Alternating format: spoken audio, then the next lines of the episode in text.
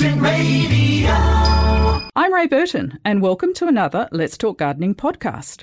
Our mission is to provide listeners with interesting, informative topics and up to date information. My co host is Faye Caro, an award winning gardener, horticulturalist, and media presenter. Faye's passion is educating people. Oh, and she loves bugs a lot too. My passion is simply beautiful, healthy gardens, and together each week we cover many great gardening subjects. Saturday morning, and here come the girls, Ray and Faye, with Let's Talk Gardening.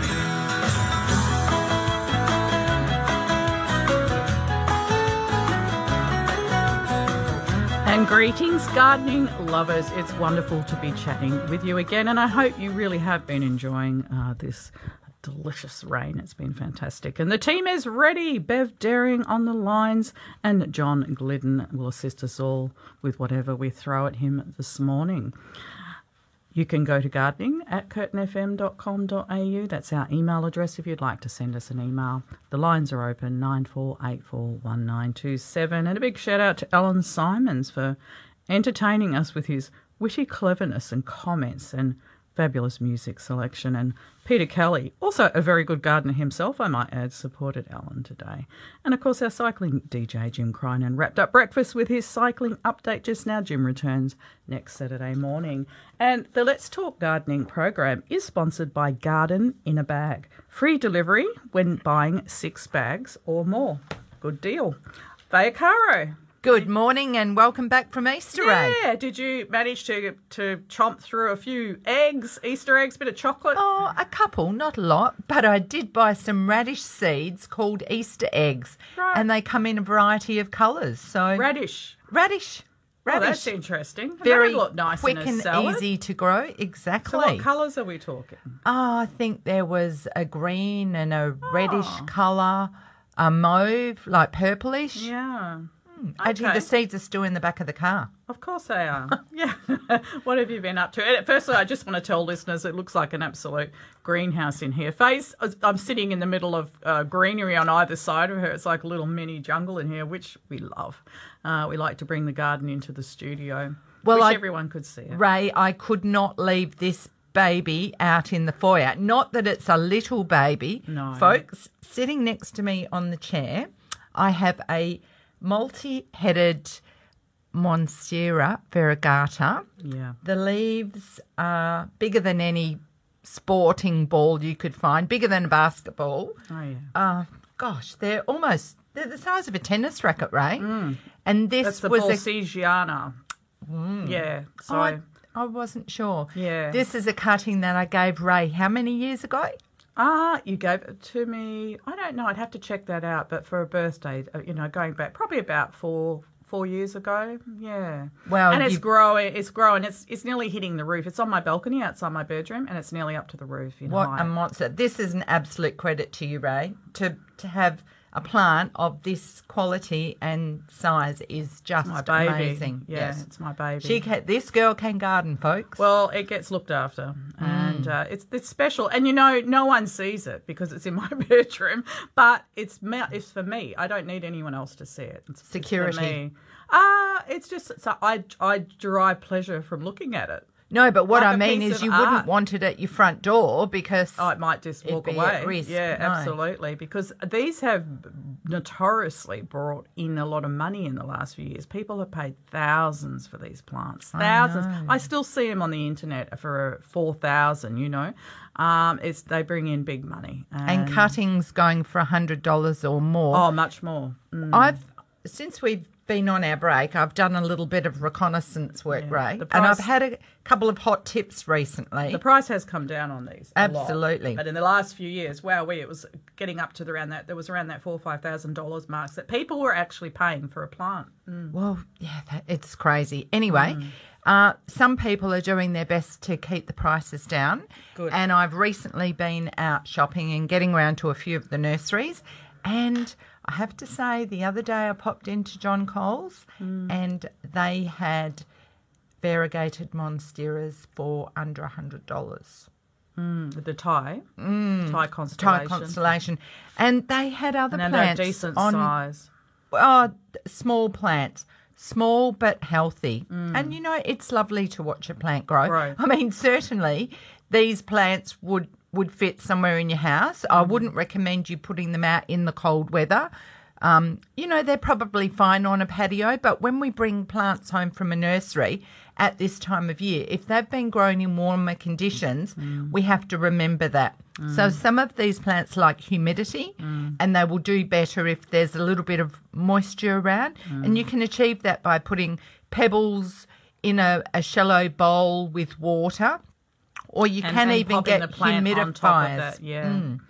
yeah. So these you little things like this help keep your plants healthy because quite often the white parts of a plant can turn brown and that can be lack of humidity. lack of humidity. Most most most of the time, that's what the problem and it can be too much water, not can. enough water. and certainly they don't need the sunlight yeah Mm. directly on their leaves that's for sure so no it's uh uh yeah as i say it's it's it's quite an industry out there the gardening industry but as we mentioned on the program some of the rarer plants do bring in big money and still i can see that you've got a little i'm going to call him my billy plant here little billy billy ta how do you say it? Billy ti Bilietier? billy Well, I'll you say can Billy. He's yeah, Billy. we just call it. And you know, these have been on my list for a little while because Mm. I've seen the mature leaves that are long Mm. and puckered like seersucker, like the old tablecloths. Yeah. And um, so I, that was another hot tip I got this week. Yeah, Uh, they- they are someone great. shared that uh, the big shed had them in, Yeah. and um, they really are a collector's plant. Well, they are, and the variegated one. Oh, there's one on the internet at the moment for three thousand six hundred, and apparently that is a very good price. So, Oh my compared goodness. to twenty dollars. Oh dear, oh dear. We should talk gardening. Wow, we've got great guests as we always do. Thanks to Faye Caro. We're talking to the Frog Doctor. We're on to our next series, Johnny Prefumo. What will be hearing from Johnny today, Faye?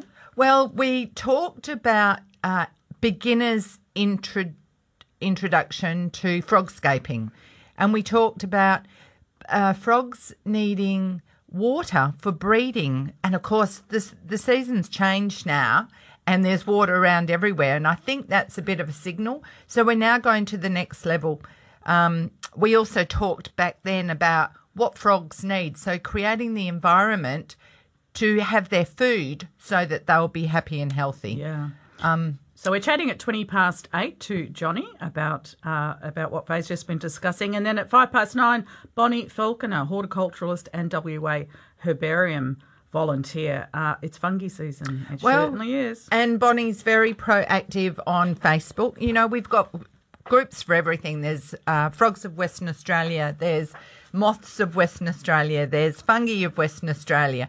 And people pop up their photos and experts and, and other Yeah, enthusiasts yeah. chime in. So we're learning about these things So all the time. yeah. One thing I learnt from Bonnie is that the common old earth stars that I'm always unearthing in my garden Hmm. have about 10 different varieties. So now I'm going next level to work out what those differences are. And, And you can never assume that you know. it just keeps on expanding. Oh. I know. I could spend all day following groups and reading. I really can. I just find that it's so educational and informational. exactly. So, yeah, Hmm. for people who, who think Facebook's got a bad rap, it's not for stalking people. Yeah, Or, no. you know, venting how you're feeling this morning. Yeah, no, Um, no. There's you know, a lot there's of so many groups, interest groups. informational groups. Yeah, I, I do find it very worthwhile from that perspective. And we've got our giveaways this morning, our seventy-five dollar gift vouchers, both from Bigger Trees and Green Life Soil Co. to give away to you this morning. We'll do one each hour to keep things interesting. So. Give us a call, 94841927. And uh, when I'm talking, Faye just wriggles around in a chair and her arms are going, and I feel like I have to hurry. Yes, Faye? No, yes, no, go I ahead. just, you know, if we run out of things to talk about, Ray, Never. I have a bucket of goodies here. All right, tell us what they are. Well, yesterday, you know, I'd I'd been busy bringing my plants in because I thought I we were going to get a storm and, and Yeah. wet weather. Eddie gave me a fright last night. He said Michael Barbaro was coming to stay because he had a show near us, and I'm like. Sure, no problems. And then he goes, just joking. I've heard you filled up all the rooms, which is partly true. So Eddie, I've got Eddie my said that to you. yeah, he, he was teasing me. Yeah. And um, so I've brought plants in. I filled up my spare room because that gets the best light. And then I went, oh, you know what? We probably don't need the bath. We can probably do without the bath. So, So you've got plants in there. Yep, and then the shower recess ray and across the floor and on the bench because it's a brightly lit room. It photographs well because it's got all the white surfaces Mm. and we've got a heat light.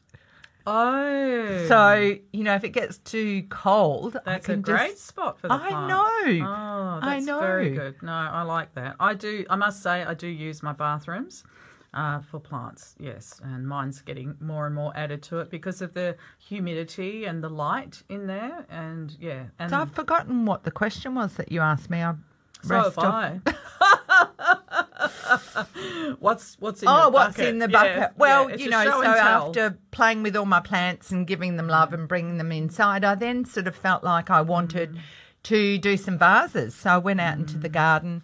I picked some hydrangeas and put them into a, a very pinkish earthenware type pot, and that's Oh, centre pretty, table. pretty. Um, so I just kind of jazzed up the indoors. Mm. And then I got some leafy foliage because, you know, everything doesn't have to be flowers. These are the magnolia branches. and they do beautiful in the vase, don't they? There's no shortage of them. The tree is like taller than the house. I know, I've seen it. Uh, and I picked some cordylines. So I got a Strelitzia, the giant Strelitzia They're Nicolai. magnificent leaf. I just got a couple of those leaves, and then I picked a couple of um, chocolate burgundy cordylines, and I put them in a vase so they'll root. But then I picked off the lower leaves and I polished them, and I just laid them out against the Strelitzia leaf. And then, uh, you know, I thought, well, what else can you do? Just the good old fashioned aspidistra. Like Yeah, those yeah. leaves are stunning, and yeah, they polish really are. beautifully. And what how wonderful in a vase. Mm. Yeah.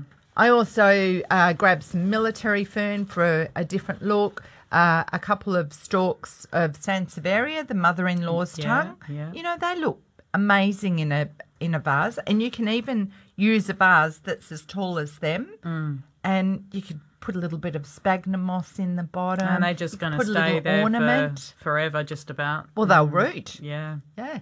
And then, of course, the good old fashioned ruscus, which lasts months in a vase. It does. Now, you gave me a cutting of ruscus a few years ago. Yeah. Is I that doing well? Yeah. Yeah. Yeah. Slow, but it's. They are slow. but he's he's doing well. He's in the Mm. shade house. Yeah. And then this this is a favourite. I picked four of these stems, Ray. Uh, Odontonema, fire spike, and waxy green leaves, just tough as old boots. Oh my word. Feel feel how waxy and tough those leaves Yeah, are. yeah. They're almost plastic. And it, yeah, very thick, and the red flower. Mm. Yeah. Stunning. Yeah. So I reminds me that of Christmas. Yeah. well they could Mm. be used and they they would team lovely with a white with a gardenia or something Yeah. along those lines. Wow. So yeah, there's a bit for you to play with there, and it, of course these Adont- Dontonema grow very well from cuttings. You may even find that by putting them into water that they'll take root, and a lot of plants do. So Yeah. folks, you can get out, you can pick a few different things, pop them in a vase. Change the water weekly. Yes. And before you know it, you'll have You'll have roots some growing. roots happening. In fact, the Dracaenas do that. Here's a Very little well. mini Dracaena. oh my. Uh, and then calatheas, the leaves of them I are just them. amazing. And they're them. pretty tough plants. Yeah, and they're not bad at all. Not bad at all. So what a variety, Faye. There's just a a bucket Well, of we've joy kind right of there. we've switched to ornamental gardening at our place, Ray. That's all Because right. we That- can't do much else. that this week. Yeah, well, Mm. I know you have other issues as well. I totally get that. Brenda from the Mukti Mission phoned in, and we, I know we gave the Mukti Mission a mention on air a couple of weeks ago, and she's saying they had a plant sale and they raised two thousand two hundred dollars, and they're really thrilled with the result, and they're thanking us for promoting that. Oh, that's good to to hear. A great cause. Thanks for calling in and letting us know, Brenda. We're happy to help. And shall we go to a break and then you again? I'm talking, and Faye, I can tell you want to say something. Go ahead. no, no, I was just writing Okay, my notes because I know you're going to ask me about vegetables and I am. I am. I want to know what we need to be planting this weekend. And uh, when we get back from our break, we're going to be chatting with Johnny Prefumo, the frog doctor, no less. Curtin Radio in Perth. Well, guys, I have absolutely no idea what that was all about. However, we have returned, and Faye, up or down would you like? Up, please, Ray. Uh, happening? Can you hear? I'd have to wriggle your little thing around under the desk. Sorry, listeners. We'll get another right. set of You just- headphones. How can they just just? How can your hearing just Well, something happened. happens in the break? Okay, okay. Always fun and games, live radio. Totally recommend it. I'm good now. You're good. All right. Well, we do have Johnny Prefumo online. Johnny is the frog doctor. Good morning, Johnny. You with Ray and Faye? How are you? I'm well. Can you hear me okay? We can Yes. hear you fine. Loud and clear. Good. good. Yeah, where are, where are we talking to you from today, Johnny? I'm at home in Jallurup. Oh, nice. Oh, lovely part of the country. Yeah, yeah, definitely.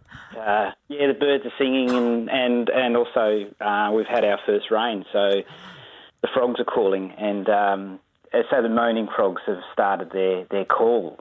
Oh, wow. So when we last talked to you, we we talked about frogs that might be around the garden, uh, the the slender tree frogs and the motorbike frogs. Yeah. So moaning frogs are they around Perth as well? Yes, they are. Um, they, they probably the museum gets more phone calls for the for the moaning frog than any other frog, and it kind of goes like this. Yeah. Yep. Yeah. Familiar. Um, and their call, their story is quite a significant. I'll just shut them off for now. I thought that was you. Sorry. I thought that was you making that noise. Uh, well, it depends on what kind of what time of the day you get me. During the day, it's not a good time to for a frog to call. No. Right. Yeah. So they um, the, the the moaning frogs are really interesting because they live in the dry land. Uh, you know, most of their life, ninety nine percent of the time, ninety five percent of the time, and then the the equinox um, is is the trigger for the males to go down to a wetland, preferably like a seasonal wetland, and and they dig themselves into about a foot, and then uh, come the first rains is the trigger for them to start calling for the girls. And the reason why their calls are so loud and so synchronized is that they have to get they have to get the message out. Come come over here, girls.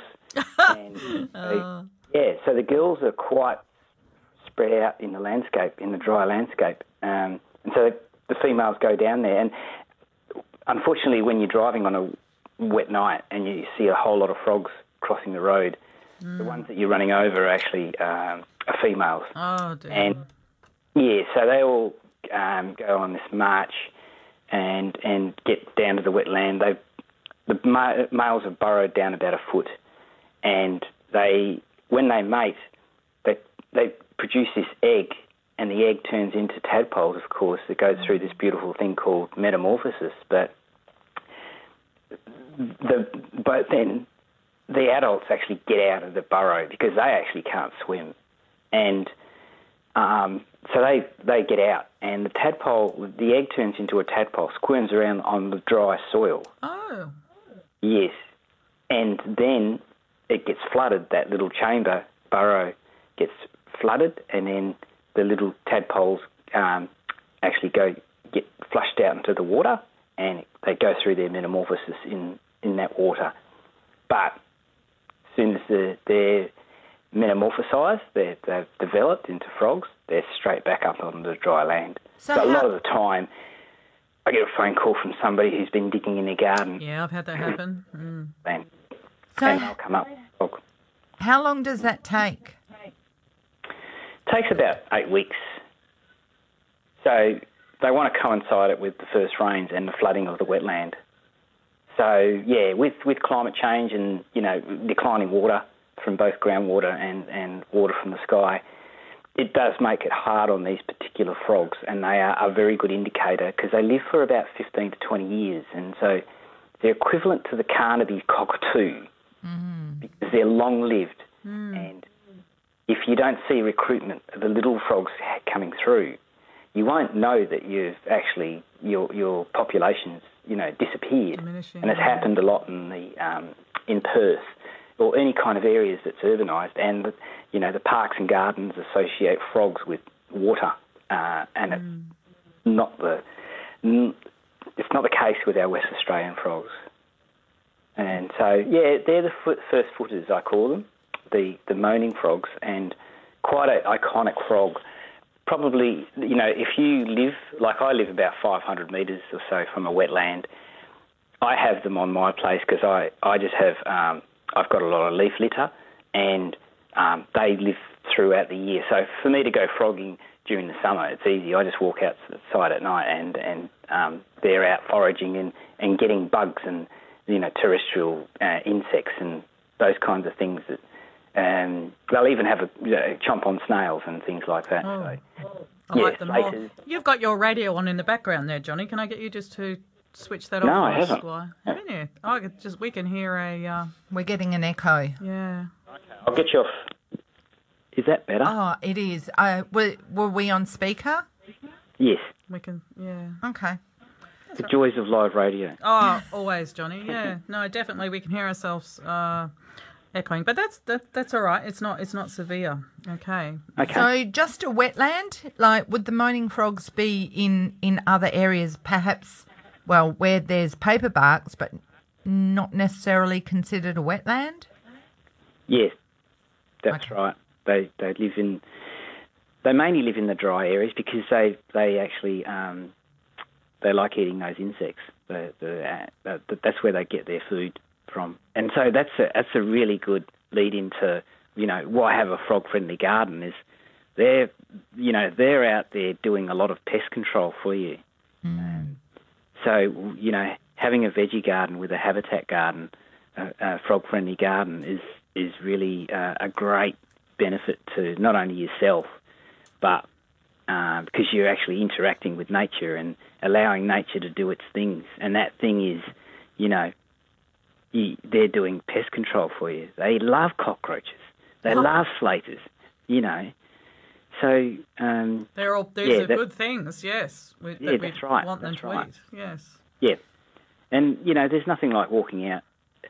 Probably the motorbike frog is the in an urban landscape. The motorbike frog is probably the most common frog that um, people have interactions with in their ponds, and you know they're a big frog. They they can um, they're quite gregarious. You know, they they show themselves during the day because they if you you know constructing a, a frog friendly garden you, you put in logs, you know, put in um, horizontal logs and things like that going across the pond, and they'll they'll use those uh, logs to bask on, and um, and if there's a threat, they can just jump straight in the water. Yeah. Yeah. So um, probably to get on track with you know constructing a frog-friendly garden, it's it's know your frogs and know know um, your location with regard to a wetland. If you do have a wetland nearby, or your house was um, was located on a wetland, you may get some of the um, leftovers that have actually migrate migrate through your place, and um, once was their little place. So you know you could you could easily put in a little frog friendly garden to um, allow those little critters to actually keep on surviving. So, Johnny, uh, a lady, Lynn has just called in and she wanted to know how to attract frogs into a garden. Well, which, this is exactly what we're talking about, is about creating the habitat. Yeah, yeah. So, but for, for a beginner, and if they, are, uh, as far as they're aware, they have no frogs in their garden, I know we've discussed this before, what would be the first Hmm. few steps that you take? First step, um, walk around your garden, get to know, you know, your different spots where you think you might want to um, have a little spot for, for for a pond. So no, no, make sure you, you look at, you know, where your sunlight's coming through. Your sunlight's very important. Um, if you have not enough sunlight, if you have too much shade, um, the male frogs won't won't go there because the male frogs um, they have to make sure their offspring survive. So frogs eat um, moving kind of animals, so you, know terrestrial insects and other and invertebrates, you know.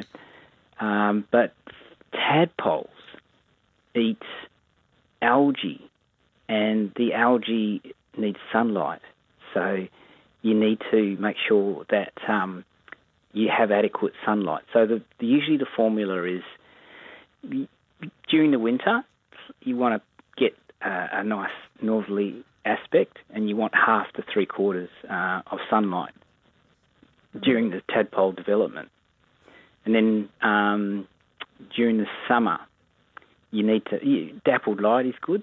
Um, so I would look at you know because the sun is directly overhead, you need to guard your westerly aspect and look at your easterly aspect as well, because that's how the where the sun you know, yeah, rises, rises and set. directly above. Yeah. so sometimes if you've got too much sunlight, you can do stuff with it. You know, you can put a shade sail up. So during the summer, you put the shade sail up, and um, that covers it. And especially when it's being established, that's a pretty good idea. Um, so the position with regard to sunlight is very important. And the other thing is uh, tadpoles use those uh, the sunlight and the temperature as triggers for metamorphosis.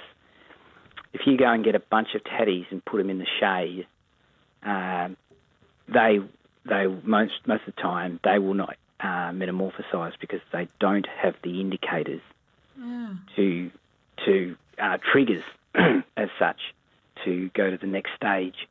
So they'll they'll basically be locked in a tadpole stage for years. Oh, really? So that can happen, I guess, Gosh. if they're being kept in a classroom. Is it? Would that be right? Yeah, uh, look, um, I I don't know with you guys, but when I was a kid, I used to do that. I used to go down Yes. to the wetland and I did. you know I cut my teeth on that stuff, and Yeah. it's a shame that people, um, uh, you know, there's animal welfare and those kinds of things that people uh, need to be aware of, but having a little having tadpoles in an aquarium and just placing it and understanding the life cycle and putting it in a spot where it gets adequate sunlight is a great thing to see.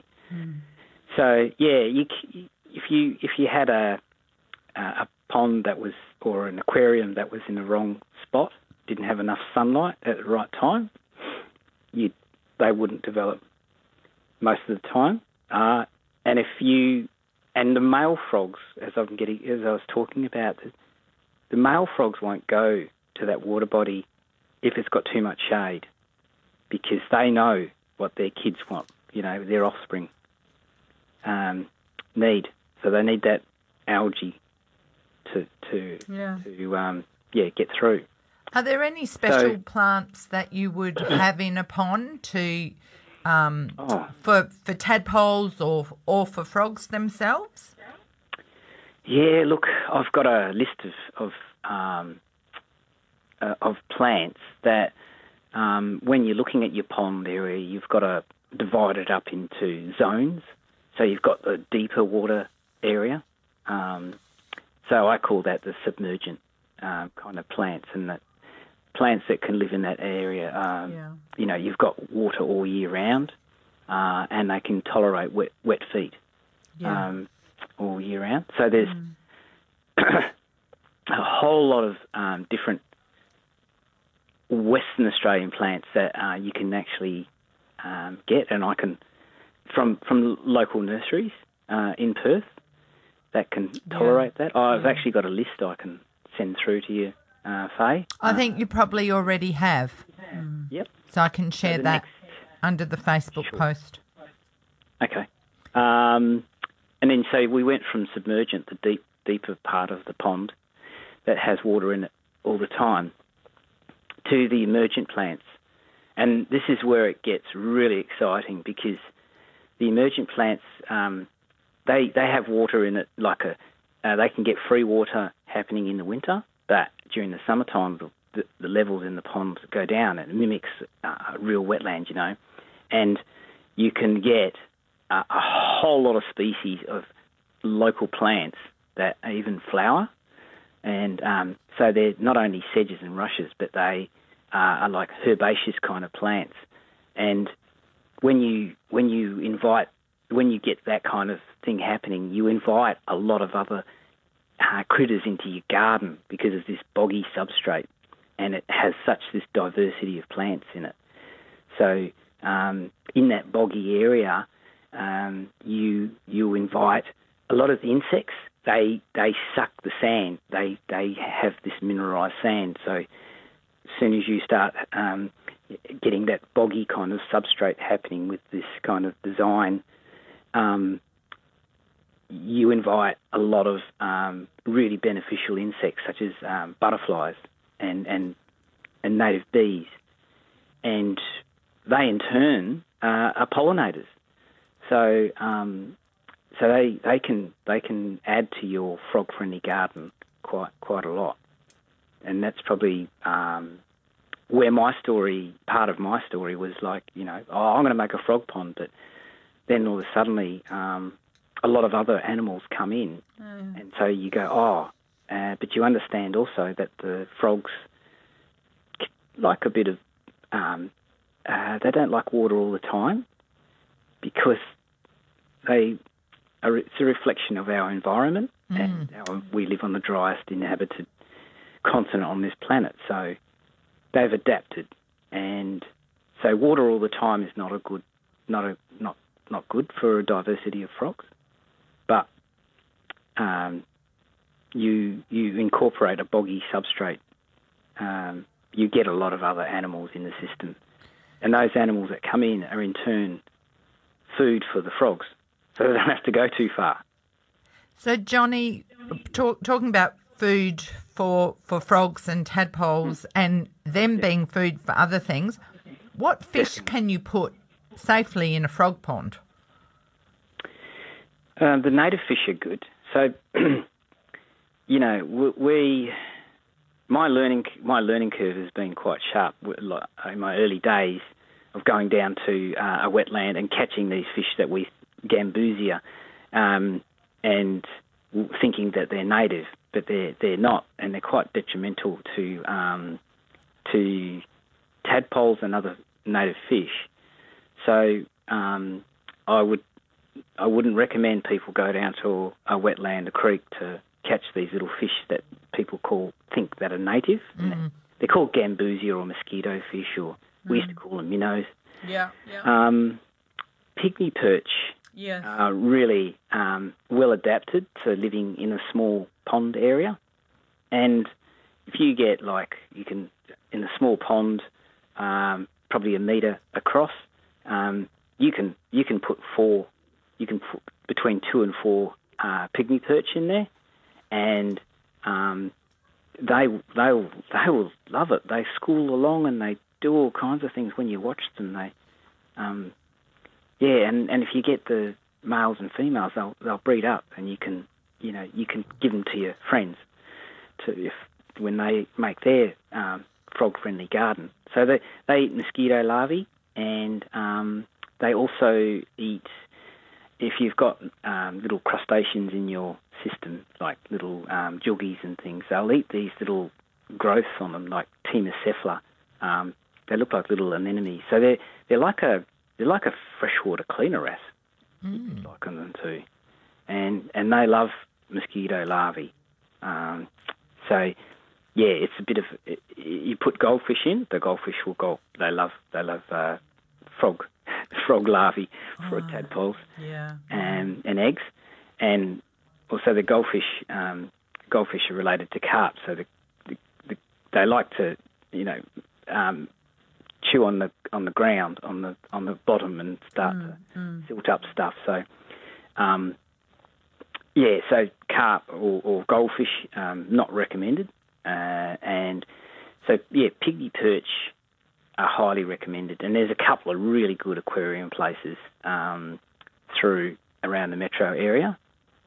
So um, I guess uh, on my info sheets, they actually information sheets, they actually have those. Well, I will, I will share links to that under the Yeah. today's Facebook page. Um, Cheers, yeah. And I'm just updating that because there's another place in um, Cockburn Central called um, Paces, uh, Paces uh, Aqua, and they they actually specialise in native fish. Really um, interesting concept this guy has um, brought to the table, uh, promoting native fish. and other kinds of native um, aquatic uh, animals. So, location is really important. But the other thing you've got to consider is your, your neighbours and um, when they're going to be breeding uh, and sleep. Oh, absolutely. One, one, Yeah. one of the questions I had last night was about frogs being outside the bedroom window, but I'm very mindful of the fact that we need to go to a break, Johnny.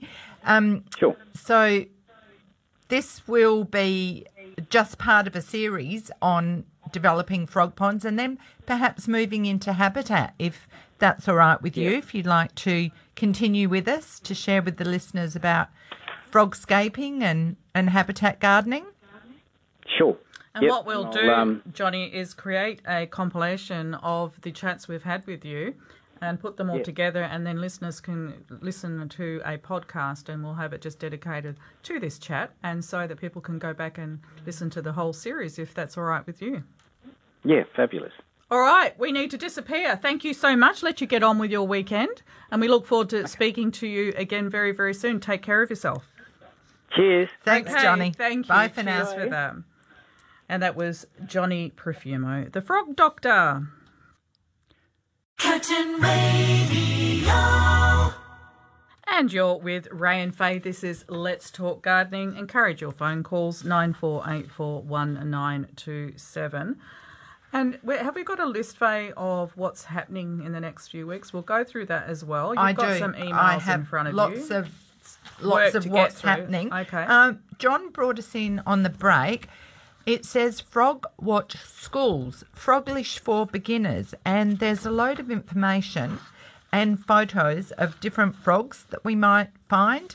And this is on the WA Museum website. So one of the first things that Johnny suggested was getting to know your frogs. Mm. And so that that's understanding what frogs might be in the area, uh, what they look like if you were to come across one, and also what they sound like. Mm. And mm. there's a, a frog ID app that you can get, and it's got the sounds of the different frogs. You you can even put in a recording, and it will give you choices of what you might have seen. I, I remember that, like the moaning frog sound. I, I grew up with that sound. Yeah. Around North Beach, swampy area. Yeah, yeah, Mm. and also where the horses were kept, and that just brought me straight back to that. Oh. Yeah, and there were there were swamps. Yeah, yeah, and that was the that was the sound at night. Yes, Yeah, yes. it's quite comforting actually. well, I, I like it. A lot of people complain about it, but I, I love going to sleep to the sound of frogs Oh, and yeah, owls and Yeah. crickets.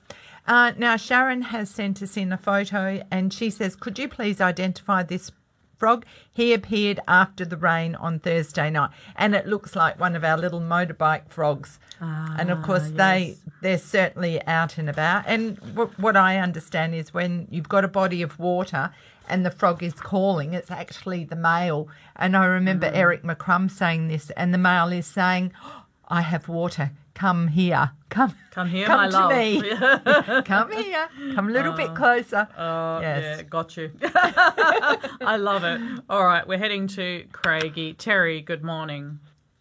Hello, how are you going? Good, good. Thanks, Terry. Okay, so I've got a neighbour who asked me if I could uh, trim back her oleanders, and I didn't know if, if you can and how do you do it. So I'm giving you a call to say what's the deal with those? When do I do it? And can you cut back oleanders? Yes, you absolutely can. Uh, you cut them back to maintain their size and shape. You do it after flowering, so that could possibly be now if they've finished flowering. And please, Terry, watch out for the milky sap, which can be toxic and it can blind you and harm you. So, personal protective equipment is important. Eyewear as well as long sleeve clothing and gloves would be advisable. Wow. And don't and don't forget your steel cap shoes because if you drop your secateurs on your toes, it could get hmm. messy. Fair enough. You know, when I was in school back in the day, they were banned. You couldn't Were they? In, yeah, in schools because of that reason. Because if kids cut themselves and they brush up against these things, they could get sick and infected. Oh, well, yeah, it's a funny thing, isn't it? Because the leaves of um, tomato plants are toxic. So So many we- things are. Yeah, I I just think we need to educate ourselves Be and aware. our children. Be uh, aware. be aware. Be careful. Take precautions. Um, and share. Should I just cut these things back? Should I just cut these things back as you normally would, just a, like a, a diosma, or should I really hit it hard? Well, is it very big? No, they're about three foot tall. Oh, okay. Yes. So there are some different varieties. There's some very There gorgeous dwarf ones. So if you've got a lot of growth on it, you could certainly probably take to it with head shears, uh, the battery powered ones. Um, you know, that's a good way of getting through a lot in the garden. And now's a great time to be doing that. Just going out and just giving a lot of things a light clip. Tidy up. and you can leave the the prunings if they're not too big on the ground and that will help suppress weeds as well. So if if the branches are bigger then go in and do some detailed pruning cut back to a node. But uh, otherwise yeah make the choice. Um, hedge pruners you can get a long way in a garden with the battery operated ones Yeah, they look the go. Do you have to wait till all the flowering has stopped, or until it really slows down? you you don't have to. You could prune them at any time, and you know you might time it with a verge collection if there's a lot of waste or Oh, okay. when you're free and available. Okay. All right. Well, thank you very much. My pleasure. Have a great day. Have, have, have a nice one. Bye. Bye, Bye. Terry. And there's a gorgeous oleander. I know I've sent you some photos of it down the street from where I live, and it's a dwarf, but it's the the flowers in, are in cluster form. Ah. Like you do see some oleanders, dwarfs, where there's a spread of flowers over the the bush, if you like. This one's clustered in heads, like like a hydrangea, but they're oleanders. Gee, it grabs me, and it's so tough. And when we had that summer, not the one we just been through, the one before, which was treacherous. The only thing that really looked great in the street was that it just survived so well, you know. Yeah, and it really, you know, my antenna went up. Well, uh, and they at it. they love coastal conditions. They'll tolerate the wind. They'll just pop in the sun, won't they? You know, you can Yeah, just one of those plants that goes, Yeah. bring it on, throw it at me. Throw it at me. Yeah. yeah, ha ha. and as it, yeah. gardeners, you know, we Mm. we get a great deal of relief when we look at our gardens and they're they're powering through. Yeah. If we look at our plants and they're sickly and limp and struggling and frizzled, then we feel that oh, it's too. very, you so become very despondent. I think moving forward Mm. uh, with with tougher climate and less water, we can start to use these these plants as as backup, Yeah, absolutely. the mainstay. 100%. All right, we need to go to a break. On the other side of it, I think I will give something away. Curtin Radio. Thanks for your company this morning. Going straight out to the lines, talking to Margaret. How are you, Marg? Oh, good morning, girls. Morning. It's cold. It is, isn't it? It's 13.1 degrees at the moment. Probably chilly. Oh, really? Well, it's 11 here. Yeah, I was going to say Mundaring, yes. Very winterish. It is winterish, and you can't believe that we're popping up to, by the end of the week, by Wednesday, Thursday, 27s. Such, a, Lovely. ro- such a roller coaster. Yes. I'm still trying to get my clivias to flower. Oh, I haven't had much luck yet. Um, look, I've got a beautiful two metre Dracaena, and it's a variegated, very attractive plant. But it's got one. It's got two stalks, but one of them is two metres, well, nearly. How long should I make the cuttings to propagate, Faye? What's the best? well, yes. Um, they're they're just such hardy, tough plants, Margaret. Um, Autumn's not a bad time, but honestly, spring would be best. And I I remember learning many years ago that if you did it in November, you would get up to five heads come back. Now I don't know if that's true or not. Like having said that, I went and cut back a couple the other day because I just wanted to put them in a vase and you know, I know they will grow, but they will take longer because we're going into the winter. You can cut back sections of stem. So, you know, as as little as 10 to 15 centimeters and you can put them in a mix and what is under the ground will grow roots, and what is above the ground will send up shoots. Yeah. Uh, but you could you could put uh, a 50 meter stem in a glass of water, and it would take roots. Good. Take root.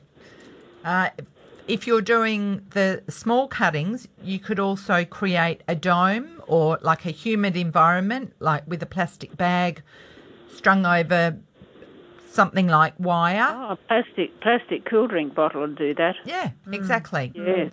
Lots of um, different techniques, and and right now it's it is really a lovely time for propagating, mm. especially as we're trimming back a lot of things. Um, we don't, yeah, trimming back things to me means I end up propagating lots of things. So the the top that I cut off, how long should I leave at the stalk for the top? So, how much do you want to cut Well, it I've back? got a lot of bare. I've got a lot of bare stalk. You Okay. with the growth at the top. And is it single or are there others down? Well, no, there's there uh, there's a second one which is not quite so high. Okay. I half the high, Yeah, high. I tend to look at the plants and look at where I would ideally want that next head of growth. So if I had uh, one stem that was at 50 centimetres and the other one was at a metre, then I would probably cut down about 25 centimetres so that I, I have a staggered look. Right. But it's up to you, what whatever you think is is going to be a nice look. Yes. Yeah. Okay. Yeah. Because I mean that's going to grow new roots as well. I mean it it, it all grows roots, but um, I mean it is vertical. You strike it vertically like most plants. Yes. And you know what? You can just cut the top off, trim away so there's only a couple of leaves left, and just stick that into the pot, Margaret, and then you'll fill out the pot. So you, you don't have to take it away at all. No. Oh, that's a good idea. Yes. Yes. That's lovely. Thanks so much, Faye. You're And welcome. Fantastic, fantastic frog talk with John. We just learn more and more all the time, don't we? Yes. Yes. Thanks very much. Bye. You're welcome, now. Margaret. See you, Margaret. Ciao. Bye. All right, and let's try and squeeze in one more talk, be chat, I should say, before the news. Maria, good morning.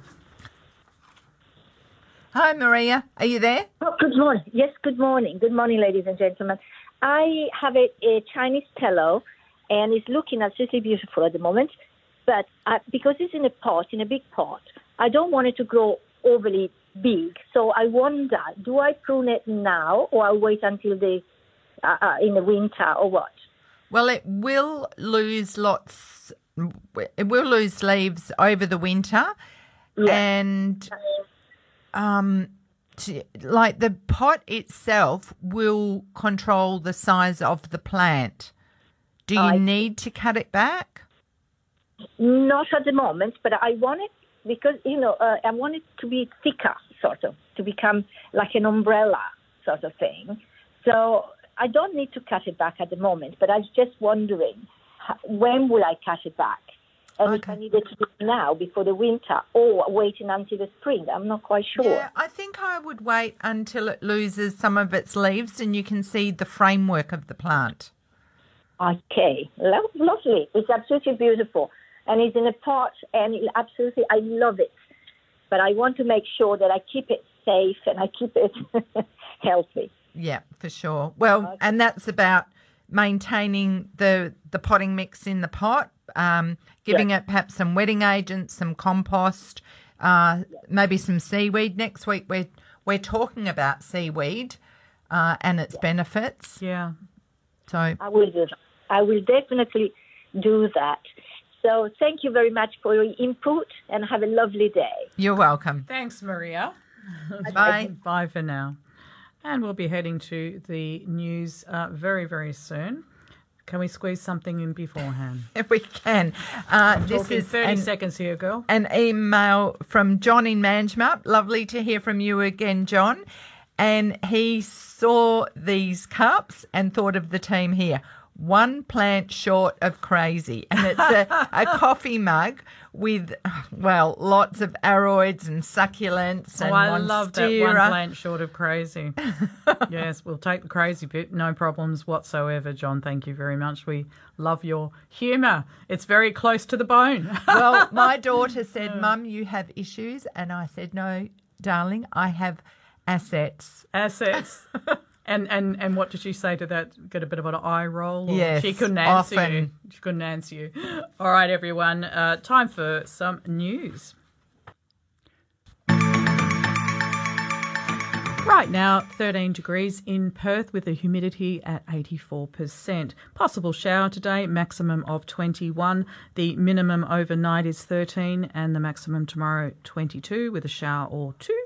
And on Monday, the minimum will be 13, partly cloudy, maximum of 24.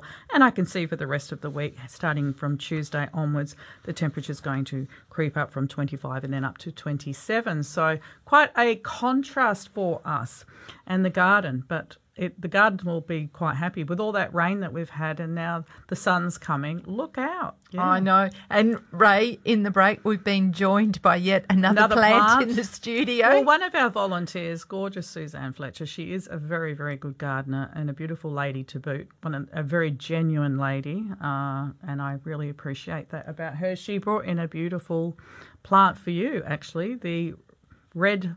Blood lily. Yes, And there's yes. two in the plant. And Ray tells me she doesn't have one yet. I yet. don't have the red. I have So, the white. I will be going home to divide that. So healthy, right? Mm. Yeah, yeah. So thank you, Suzanne, and good luck uh, with your procedure today. and that mug, you know, one We have plant that short well. of crazy. Well, you know, well, some that just people would say, no, it's too late. She's already crazy. I'm pretty sure.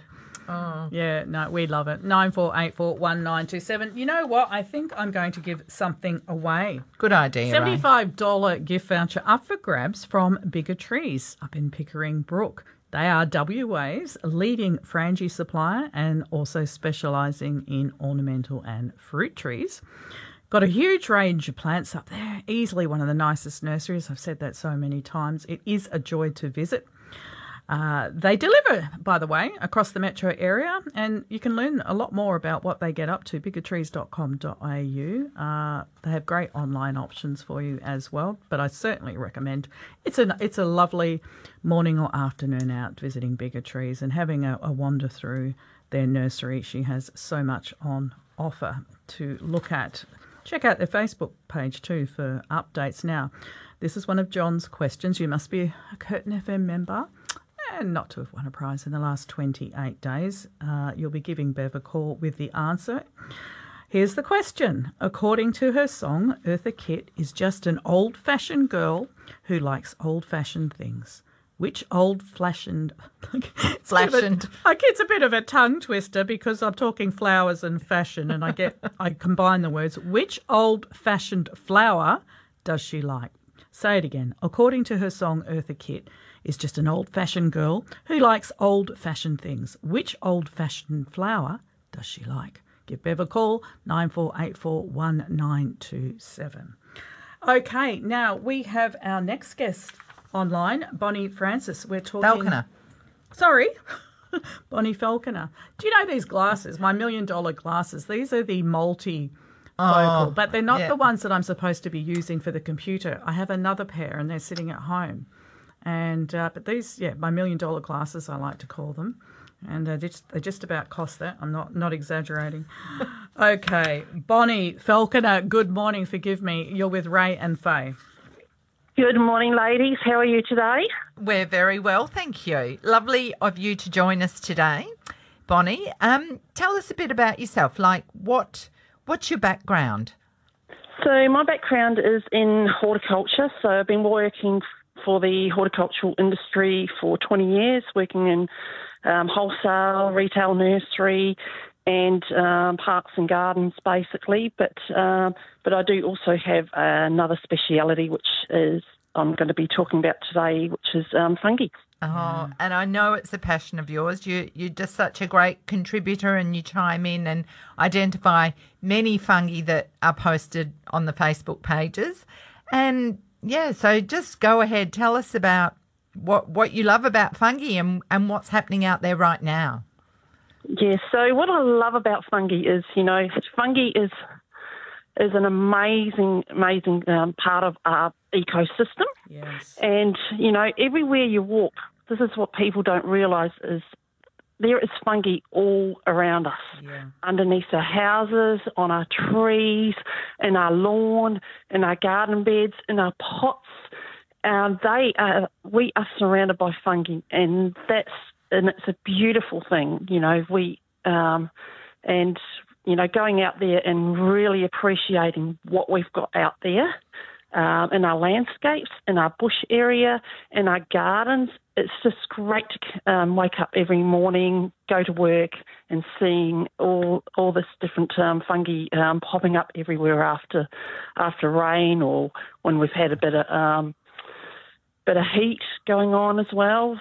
That's a great thing. So these are the fruiting bodies because, as you say, the the fungi's under us, but we don't always see it. It's a high No. a, a highway, a network of fungal threads, and then when the rains come, boom, it starts Yep, fruiting. Absolutely. Absolutely. And the fruiting body has got a name which which is um, well known as being mycelium. So mycelium is actually, if you look at it being like the internet, and we've got all these servers connecting people like on Facebook yes. and everywhere else, YouTube, our televisions, everything else. Fungi is exactly the same. It connects our trees, it connects our animals, our insects, our plants, and everything um, all around us. And that's that's the thing that's really fascinating about um, about fungi itself. So people are a bit worried though when they see something in their lawns or in their pots. You know, they think it's bad. Yeah, not all not all fungi is actually bad. Um, that is um, a bit of a thing that's come out of that whole um, myth of the toadstools. Toadstools were always like the bad fungi. Like plants and everything else in our world, we've always got the good good guys and the bad guys. Uh, fungi is no different from that. So you've always going to have the good guys and the bad guys. Some of your fungi that pops up in, in your pots, they, you know, you can't eat them, you can't do anything like that with them, but they are beneficial to have in your pots in your Yeah, garden yeah. because they help to break down your compost, they help to break down your soil conditioner, so your plants can take up all the great nutrients in there, and and they just they can come out with some beautiful colours. So um, so there's no reason to actually fear them. There's a lot of reason to actually love them and actually Mm. appreciate fungi out there. So one of your specialties, I know, are the Earth stars. Tell us a- Yeah. a, bit about them. And what they look like.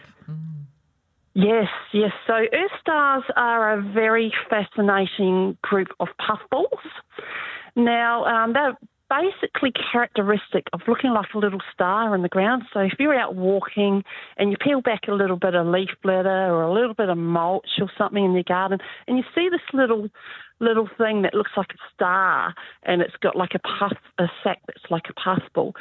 That's um, that's what they call Earth stars, or another name, um, geastrum and um, they are really, really um, amazing fungi to have. Like um, for many years, a lot of indigenous cultures have actually used earth stars for medicinal uses, for respiratory problems, for um, helping with preventing bleeding. All the little spores are used for that, Gosh. and and that's you know that's worldwide you know like you've got from the ancient chinese to the american indians. And we're now trying to find out what some of the uses for um, with some of our local indigenous people.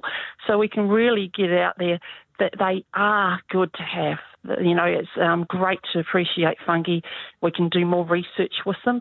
And another thing i love about earth stars is if you actually ever watch them out there, is they can detect rain.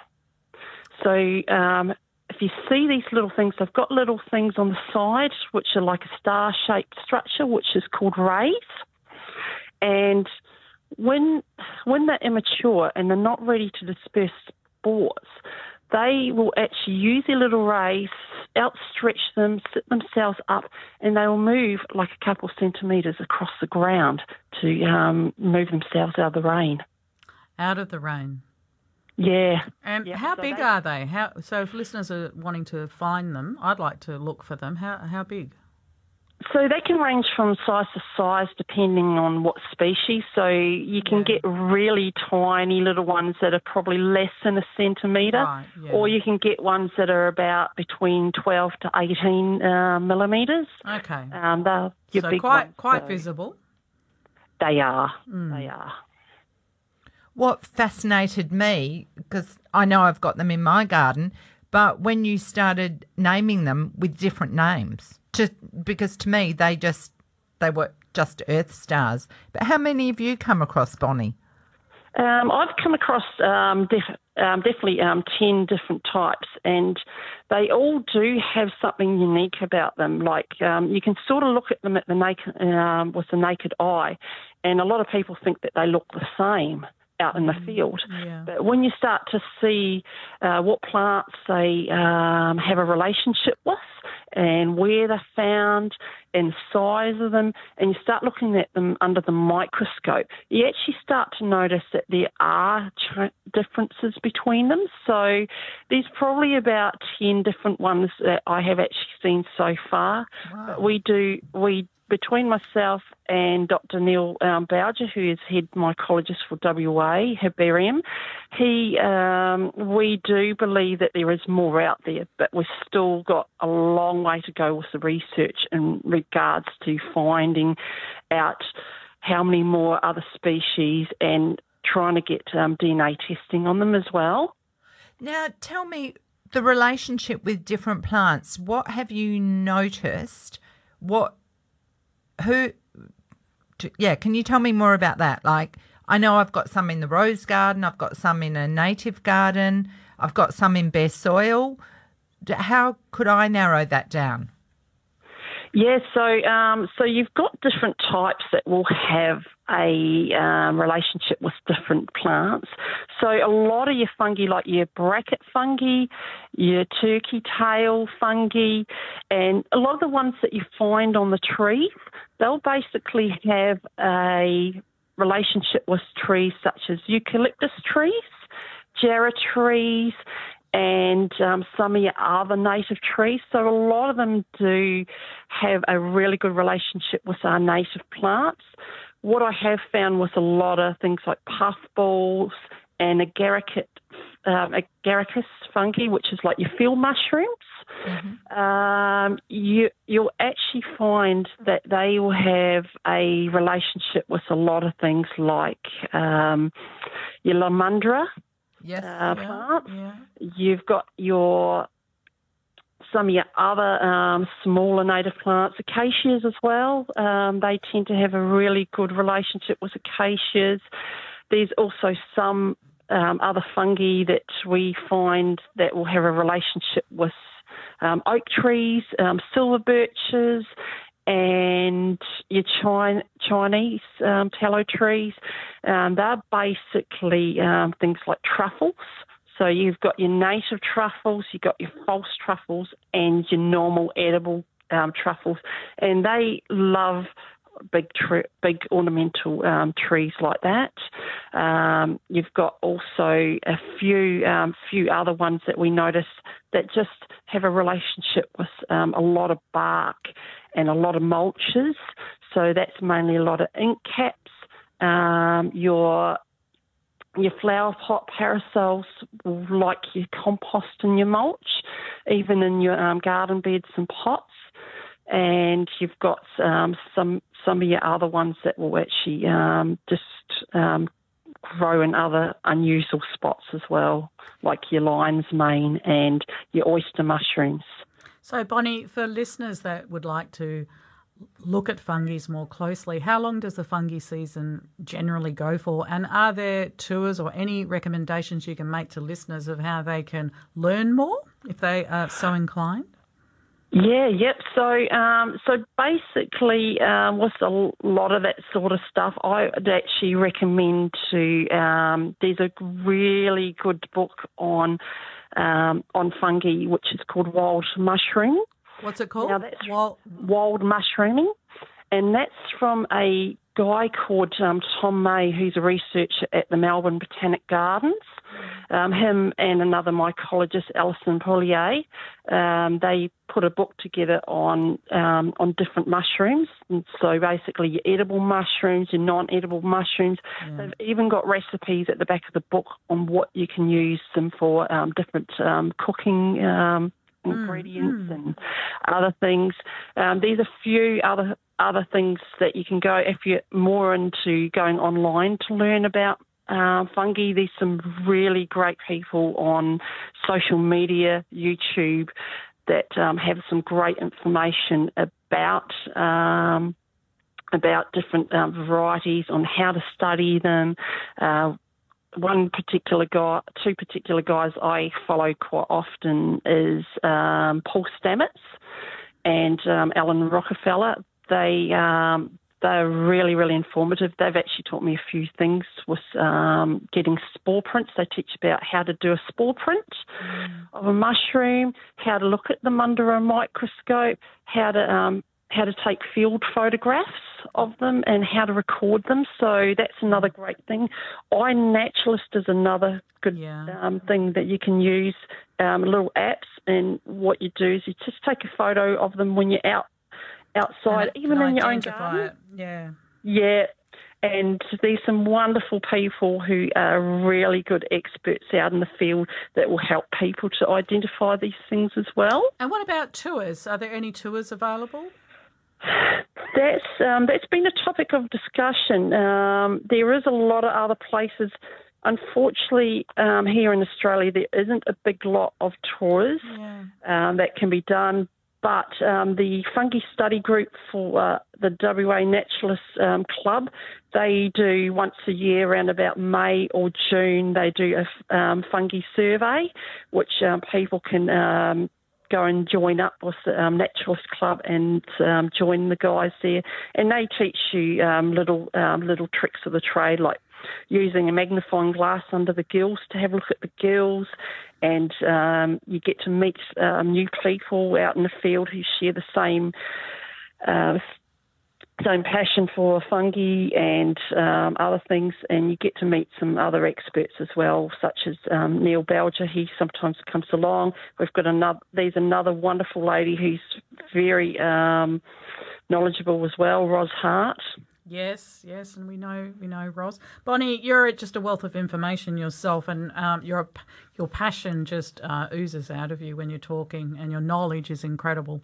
Thank you so very very much for joining us today. It's just a whole different world, isn't it? It's a whole new world. It is absolutely. All right, we'll let you get back to your weekend. Take care. No worries. Bonnie. Thank you very much. Cheers, Okay. love. Bye. Cheers. Bye for now. And we do have a winner for our $75 gift voucher from Bigger Trees, Yvonne of Morley. Congratulations. That will be in the mail to you this week. 100.1 FM. 24 minutes after 9, you are tuned to Let's Talk Gardening, Curtin FM 100.1. Coming up at 10 a.m. will be George Minoldi with the classic 60s for you. Okay, lots lots to get through still, believe it or not, and another $75 gift voucher to give away this hour from Green Life Soil Co. So stay tuned for that. Faye Caro. Well, we've had more emails come in, Ray. Yeah. And Peter has asked about her Echium candicans, which is the pride of Madeira. Mm. It's never flowered. It's got lovely foliage, but no sign of flower spikes. And it's been in the ground for two years. So I Mm. Yeah, guess it's doing the the right Mm. thing. It can take two to three years if it's been grown from seed. Ah. But things to check out for are does it have enough sun? Because we do. They know like that sun. that plants need sun to flower. So if it's in a shady spot, that could be slowing it down. Also, if it's getting a lot of nitrogen fertilizer and it's putting its energy into the the leaves, that could be at the expense of flowering. So over the summertime, generally you would give it a fertilizer that's designed for controlled release, uh, control, uh, and for flowering and fruiting. So if you do all that, then fingers crossed next year will be the year. They're a beautiful thing. Oh, they're stunning. They go very large, Very large. Spires of purple fl- uh, flowers and multiples of flowers. So the insects really love them. Lots of little, little flowers. Which Oh, I ended up pulling mine out though because I had the Paterson's curse weevil, Mm. and to beat him, I don't think I was going to win. And I had him attack for the second year in a row, and it just damaged the plants so much that I knew that it was going to be an ongoing battle to keep this. So I pulled it out. and they're not long lived, so Mm. they will often die down. Um, Mine after, hadn't even got started. oh, that's a real shame. Well, it is, it is, but it's it's life. I, I put that's where I put my flowering quince. Oh, I nice. it in that position. See how we Mm. go. Yes. That should be longer lived, I'm sure. Mm. Uh, Helen has sent us in a photo of her maidenhair fern, and it does appear that it's got scale on the stems. Uh, that's, yeah, what to do with that, Helen. I would remove all the infected growth. In fact, I would just cut the the whole plant to ground level, uh, give it some seaweed, check the soil, and a little bit of half strength fertilizer at Mm. this time of year, and that will just come back hopefully pest free.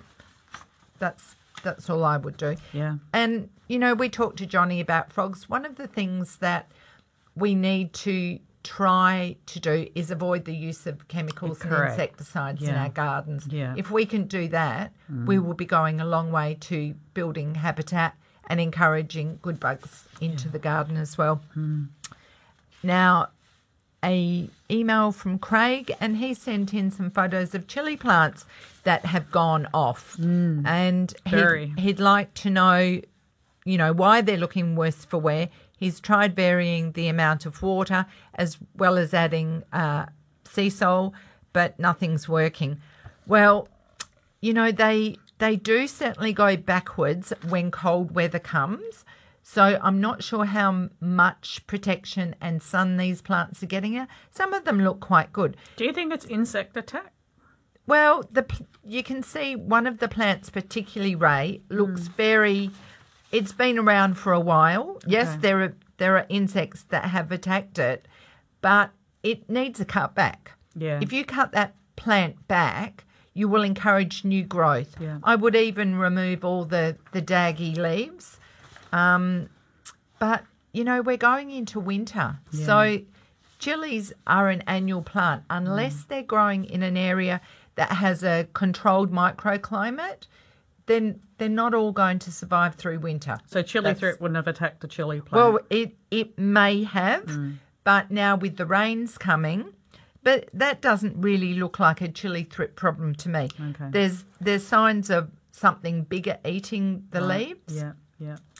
But the the plant itself looks daggy. Yeah. We've seen the best of it. Give it a cut back. Um, check, make sure that it's not too wet Mm. because that can cause problems, and also make sure that the water is getting to the soil. Mm. So yeah, a little bit of investigation, but a good advice. cutback for Mm. for a lot of things at this time of year. I'm tending to go through pot by pot and just cut off any daggy or damaged leaves, checking the soil, giving it a drink of seaweed.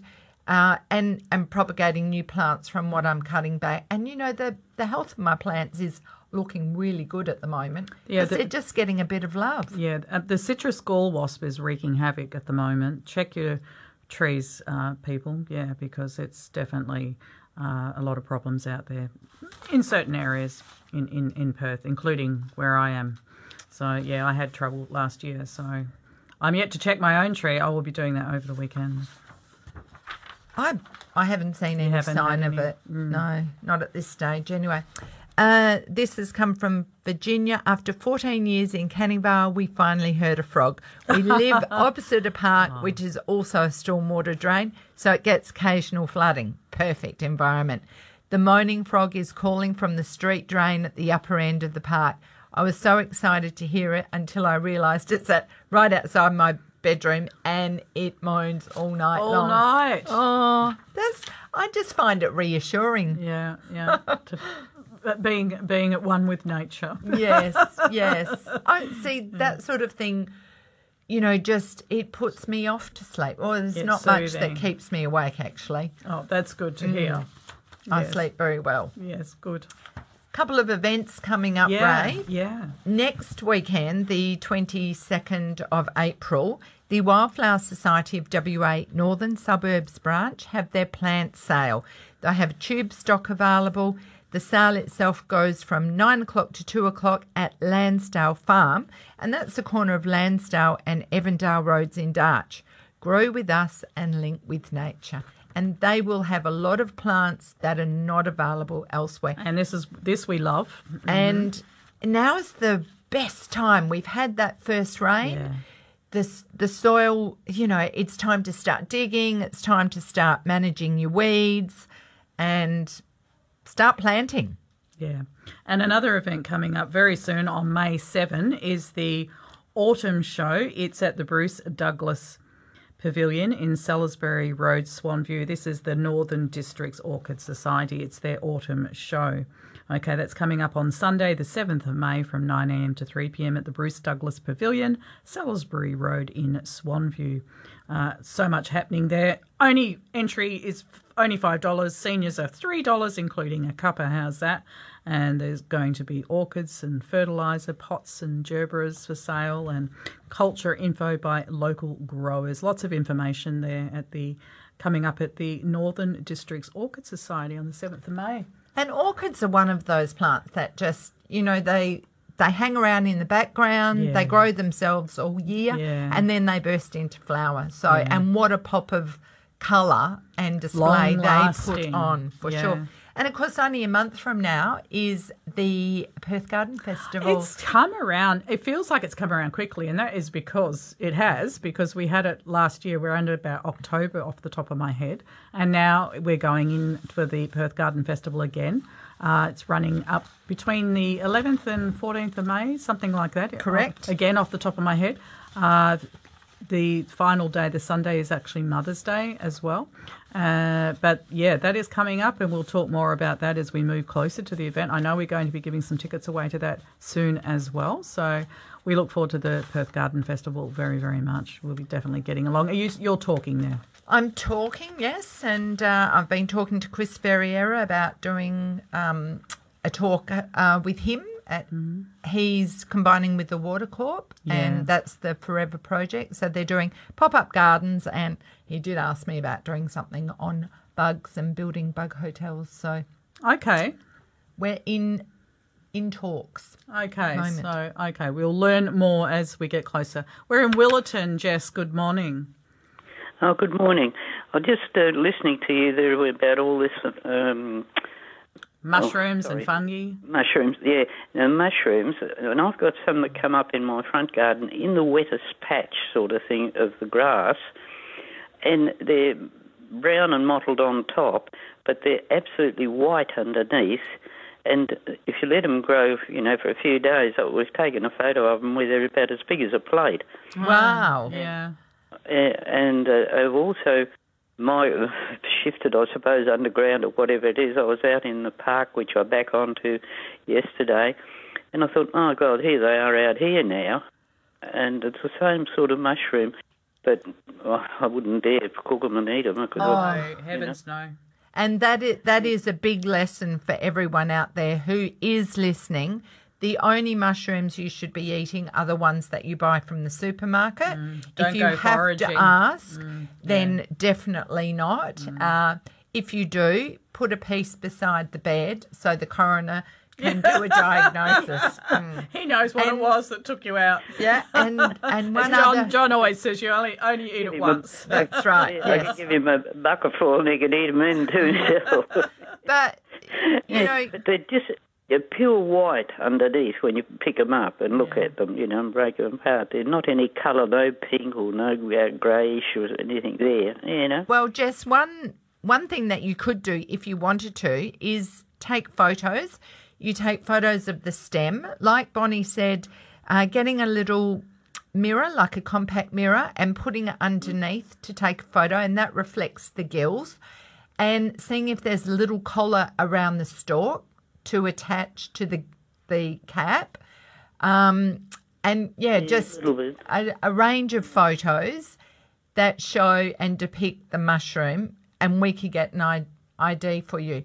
The other thing that they do is pick the caps and put them on paper, and when they dry out, the spores drop on the paper, and that will give you a spore print and tell you colour, like what colour the spores are.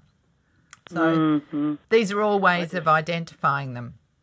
Yeah, and, and they're easy enough, you know, like tiny little ones that only come up about as big as your thumbnail when you see them come through the grass, and you wobble them around a little bit, and I get them out by the root, you know, and I sort of put them in the bin because I don't want them to spread any more, you know. But I thought they just may be something that um, people are other people are aware of or get them, and they, Well, Jess- I would imagine. You all you are doing is removing the fruiting body because, Mm. as Bonnie said, the the mycelium spreads underground, and ninety five percent of that mushroom is underground. Mm. It's only not even five percent that's above when it fruits. Yeah. All right. Well, I just thought you might. Be, I definitely agree that they would be poisonous. I would think anyway. Mm. Thanks for your call up. To have a good weekend. Yeah, and, and thanks for the information. Thank you. Thanks, Bye. Jess. And we do have free lines nine four eight four one nine two seven. I'm going to give away a voucher. I think I'll do that while I've got a little bit of space. And this is from Green Life Soil Co.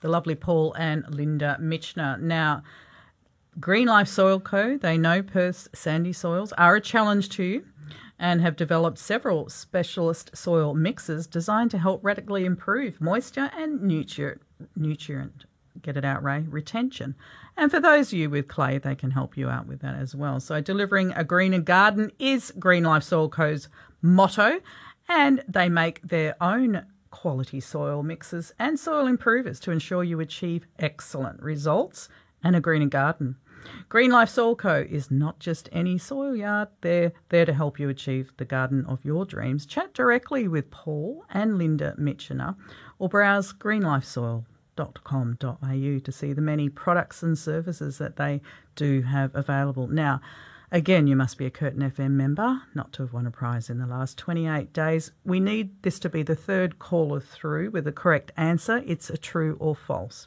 Okay, here we go. The third caller through with the right answer will be our winner of the $75 voucher from Green Life Soil Co. Here we go. True or false? The strawberry is one of only four fruits that has its seeds on the outside. True or false? The strawberry is one of only four fruits that has its seeds on the outside. Give Bev a call, 9484 1927. Now, shall we talk about winter veggies, Ray? Well, let's do it. Okay. Garlic. Of course, that can go in Mm. Now? any time from the beginning of, well, March onwards. Yeah. For, Uh, and, until what time? What's the cut-off point when you Well, say you you you've missed the boat? Oh, well, if it's shooting in the, the cupboard, you've already lost some of the goodness. Yeah, so Yeah, better to do it sooner rather than later. Um, you know, you could probably plant it as late as June. It, Okay. It would then uh, be harvestable around beginning of October hmm. onwards hmm. as the plant dies down. And of course, when it does start to die down, you back off on the water and the bulb swells. So, like with all bulbs, the goodness goes into the bulb and it swells, and the bigger the bulb. And feed it during the winter. Uh, hopefully, they will just survive on winter rainfall, hmm. but keeping them moist and weed free Is is very advisable. very helpful. Okay. Uh, potatoes are another one that you can be growing now. They're a great winter crop and a great way to uh, break up the soil. And you can just about set and forget them. Um, once again, when the plants die down, then you dig down and start harvesting the tubers. Beetroot, you know, you can grow that year round. You can use the leaves, pick them, put them in salads, you can steam them. And then, of course, the root grows. And they don't seem to get attacked by many pests. So that's another good reason why I love them. In the same family, of course, are chard and silver beet, uh, grown for their leafy greens. The Ford Hook Giant is a favourite of mine that gets very big green curly leaves. and the rainbow chard. That that looks beautiful, Always. even just visually. Yeah. Uh, onions, as far as uh, your chives and garlic chives, they're a good year-round Love plant, chives. Love and they grow very well in pots. And the flowers are edible as well. Mm. And the flowers also bring in good bugs, so a great companion plant. Uh, snow peas grow from seed; they come up in no time, and only a few weeks, probably about ten weeks, and you will be, Be picking. eating them. Yep, a great forage plant and a Yeah. great one for the kids. Yeah. Um, uh, sunflowers, they grow very easily from seed. I've Mm. actually been planting some of the dwarf ones, and they're still in their little seedling punnets, but they're starting to push out buds. Yeah. and that's just like only a few weeks. It's Yeah. quite unbelievable. Yeah. Um, broad beans, a Love great winter beans. crop, and of course the shoots are edible as well. Mm. So you don't have to wait for the the pods. But yeah, they're a great one, and the flowers too are edible. So lots of things that you can uh, pick from your garden, not just the fruits, but the leaves, the flowers, the stems, etc. Mm. Chinese veg, quick growers. The bigger the pot, the bigger the plant. Uh, and repeat harvesting. You can cut them off at ground level, and boom, they come back Mm. They again. come back again. Celery does the same thing. Mm. So that's that's another good one. And um, you know, growing them near the back door and perhaps using water, well, natural rainfall, but also having a bucket in the shower. So when you're Mm. waiting for that hot water to come through, Yeah. you're saving that water and you can chuck a bit of fertilizer in that and throw it on your garden. On your garden. That and water from your steamed veggies. Don't throw it away. Let it cool first and put that on your garden. Perfect. Thank you very much, Faye Caro. Very informative. When we return from the break, we'll be chatting about uh, growing garlic with Roy, and you've also got other tips we're going to talk about today if we get the time. Curtin Radio. And we're back. You're tuned to Let's Talk Gardening. Now, I'm going to give the competition answers out very soon, uh, just after we've spoken to a very patient Roy. How are you? I'm Morning, very Roy. good, thank you. Morning. Uh, I, I've put, I've just put in some uh, garlic bulbs into my uh, garden beds. I got two beds, and I put them in about 12 days ago. And I was told that sh- it shouldn't be too wet. Now, I'm just my question would be: Should I put sort of uh, shade cloth over that to prevent it getting wetter over the next few days? Because we don't seem to be getting a lot of sun in the in this last week and the the week following. Yep, no, not at all, Ray. Garlic are a great all weather crop as far as this time Right. of year. And I'm pretty sure that most soils across Perth are free draining. Like, we don't really get boggy soils unless you've added too much mix to your soil. So they they will get the moisture they need, but they will drain away. And we are, I don't think we're getting loads of rain every day. We've got some sunshine Yeah. coming. Mm. You know, garlic garlic are going to be pretty fine at this time of year. All right. Mm. Okay, and they as need long- the full sun. long- Yeah, that's right. It's out in the sun, but I've noticed the last few days we have not had even the minimum like six hours that we require. And hopefully, if we do get uh, some days where they've got some sunshine, so I don't need to put uh, any uh, shade cloth over it. Yeah. Not at all. They will grow in the full sun. All Full, right. full open, fully open to the weather. Okay. Thank you. You're welcome. Good on you, Roy. Take care. Bye. You too. Thank you. Bye. And our winner for the Green Life Soil Co. voucher is Maria of Middle Swan. Good on you, Maria. Uh, you're not too far away from Green Life Soil Co. in any case, and that voucher will be on its way to you. Now, the question was true or false? The strawberry is one of only four fruits that has its seeds on the outside. The answer is false. It is the only one. Strawberry is the only one. And our answer to the question for the bigger trees voucher, the question was according to her song Eartha Kitt is just an old fashioned girl who likes old fashioned things. Which old fashioned flower does she like? The answer is violets. I like the old fashioned flowers, violets are for me. Have them made into diamonds by the man at Tiffany. It's a line from the song. Wouldn't that be all right? Ah. Yes. So the answer is violets, and you were going to talk about violets. Well, I was. You know, I have memories um, of of violets, and we used to pick the flowers and pick the leaves. So we would bundle together a, f- a few flowers. We would surround them by the leaves because they've got a little cutout where the leaf stalk hits the leaf. So you mm. can surround the flowers with the leaves, and then we would tie them up with black cotton mm. and take them to to Nana. Mm. Oh. And the smell of violets is unmatched. So a few years ago, Maureen gave me a pot of violets, and I'd I'd struggled. You know, I think they'd been in the garden when we bought the house, but then disappeared, and yeah, I didn't end up with any. So I I went to quite a bit of trouble to to put some good potting mix in a large pot, hmm. and I put them in the shade house. Hmm. And then this last year, I planted out part of the garden under a bottle brush tree. I added tree fern and gingers. And for the ground cover plants, I put in some of these violets with well, well prepared soil. And the leaves are huge, and they're actually creeping out across the path. Is that so? So they're doing very well. We've also got in a pot, which I'm now going to go home and repot because of this, uh, white double flowering violets, which are perfumed. Gorgeous. And they're edible, Ray.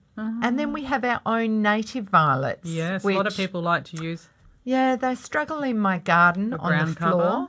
Mm, Um, if they get too much sun. Yeah, Mm. yeah, but they will take the sun if they get the moisture, which you know it's a bit of a uh, you know. Catch-22. And the the wonderful thing is the trees benefit these understory plants, so you know they they can creep like the earth stars that Bonnie was talking about. Now the other thing that I was going to start, say about those earth stars, they have a puffball that looks like an atomizer in the center. Mm-hmm. And, yeah, and, and when it rains and drips come down and hit that puffball, poof, poof, out comes lots and lots of spores. And something funny happened one day. I was watering the garden and the, this plume of dust came up. And I'm like, What on whoa, earth?" what's going Yeah. on there? And I had to take a closer look. It was actually one of the slime molds that did the same thing.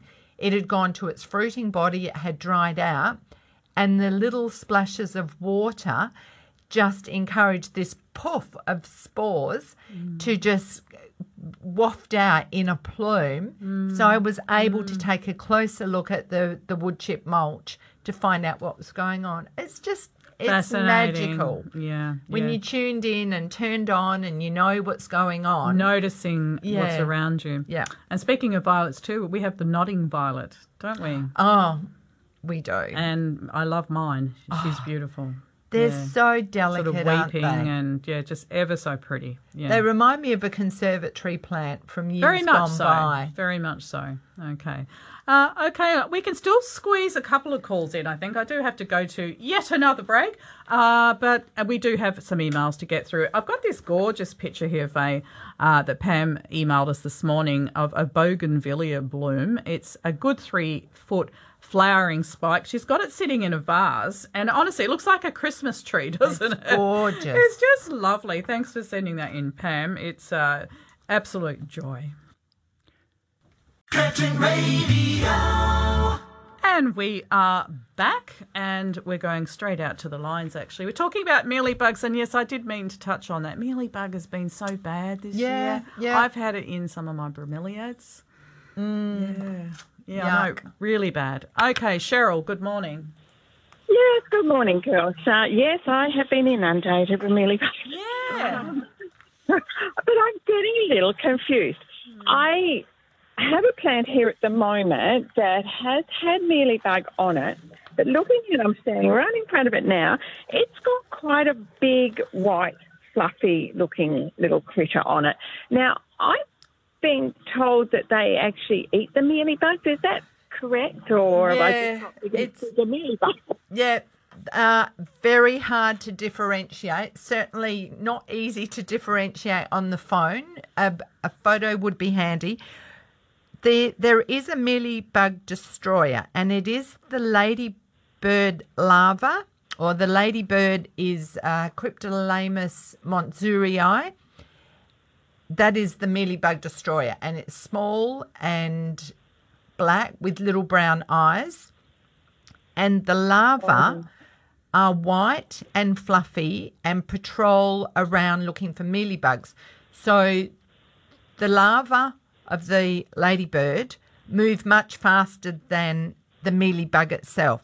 So that's one way of determining the difference. And they are also fluffier. So they've got more filaments that sort of rise up. Um, but once again, small and white and a little bit hard to determine. Well, I think that's wonderful because that just looks like what this little guy looks like, and he's waddling around on the plant. Whereas normally with the mealybug, you hardly see them move. Yeah, no, Yes. it's a good sign. Mm. Oh, wonderful! So I won't squish him. no, and that's wonderful, Cheryl. And it is, it's hard to know. I mean, you know, when I saw mealybug, I was, you know, thinking I had to tell you about things that will control the mealybug. The thing is, we we want to be careful what we do do because we don't want to knock out these good guys. And particularly since you've seen the presence of them, that's the last thing that you'd want to do. So in your case, probably if you do see mealy bugs, you could probably get a cotton bud with methylated spirits on it and dab the mealy bug. That way you can do it without harming the good guys. Everything else, yeah. I, I've got to admit, I, it's been so bad this year. A lot of plants, unless it's a favourite one, have actually gone in the bin because I I'm just over them. Yes. yeah. And what Um, plants are it, are they affecting? Um, the ivy geraniums have been really bad. Um, some of the succulents, um, they get right down in, in the crevices of the succulents. Um, yeah, really, really bad. Um, yeah, but they really haven't been discriminating. Um, I found some on some on a Hoya the other day, uh, but just enough that I could pick off. Um, Well, just be yeah. wary because they can get down into the soil as well. And if you do find a sick plant and you've had mealybug, be be aware that you know it could actually be spreading, and that's why your plants don't look hundred percent. Yeah, well, as I say, I have been throwing some of them. And the other thing, how, I've boiled the pots. Because are they likely to get sort of, um, you know, when you've got a pot and it's not 100% clean? Um, so, yeah, I've actually Yeah. had them sitting out in any sun and then just pouring boiling water through them before I plant anything else in them. What and watch under the rim too. You know, actually on the dishwasher, I found this. There is a pot cycle quite often, and I've I've been known to put my plant pots, Plant pots in the through dishwasher through the dishwasher. Yeah. Oh, okay. Yeah, I haven't tried that one. But yeah, clean your pots thoroughly, Cheryl. You're on the right track. Mm. Hygiene. Okay, all right. Mm. Wonderful. Well, I'm going to let these little guys on here do their trick, hopefully. Oh, oh, you you'll have a lot of fun watching. Watching to see what they're eating. That's, that's wonderful. Okay. Thanks, Cheryl. Thank. Thanks, girls. See you, Thank love. you. Bye. Bye. And Let's Talk Gardening was sponsored by Garden in a Bag. Free delivery when buying six bags or more. Tiffany from Waikiki has sent in a photo of her grass tree. Uh, it's not looking too too too good at all. There's a lot of dieback, and some of the new growth has sort of gone from green to a yellow yellow orange ish colour. There are signs of scale, uh, but you know there's in comparison, there's not a lot of green growth here. Now, you need something to treat the scale, but first of all, before you even do that, I would go right to the center of the plant to where the, the new growth is coming from and grab a couple of those leaves and pull. If they pull from the center and it's rotted, Yeah. there is nothing Good you night, can nurse. do. Mm. It's just it's all over. Mm. Um, I I'd be tempted to to also go with a fungicide, but that's the first step. Like if you can do that, Tiffany, do do that before we talk about any other treatments. Just mm. test the centre. They do if they're going to die, the first and last thing that you can do is pull the centre stalk away and it will be rotten if that's there's nothing you can do if that happens. Sorry. Yeah. Okay. Mm. Our work is done. You could put a fork in it. The garden show is done. a garden fork. Put a fork in it. All right. Thanking Bev Daring and John Glidden, as always, and our very own Faye Caro. My gardenism for the morning is I don't think I've mentioned this one. Real gardeners plant at least 10,000 plants in the course of a lifetime without having the least idea where they'll put them all. Resonates with me. All right, George Minoldi is next with the classic 60s. Then we go country with Brendan T and Born in Boots from 12 noon. It's been fun, informative morning. Thank you, listeners, and we shall return next Saturday. Look after yourselves. Enjoy this bit of rain. We hope you've enjoyed listening to another edition of Let's Talk Gardening on Curtin Radio. Happy gardening.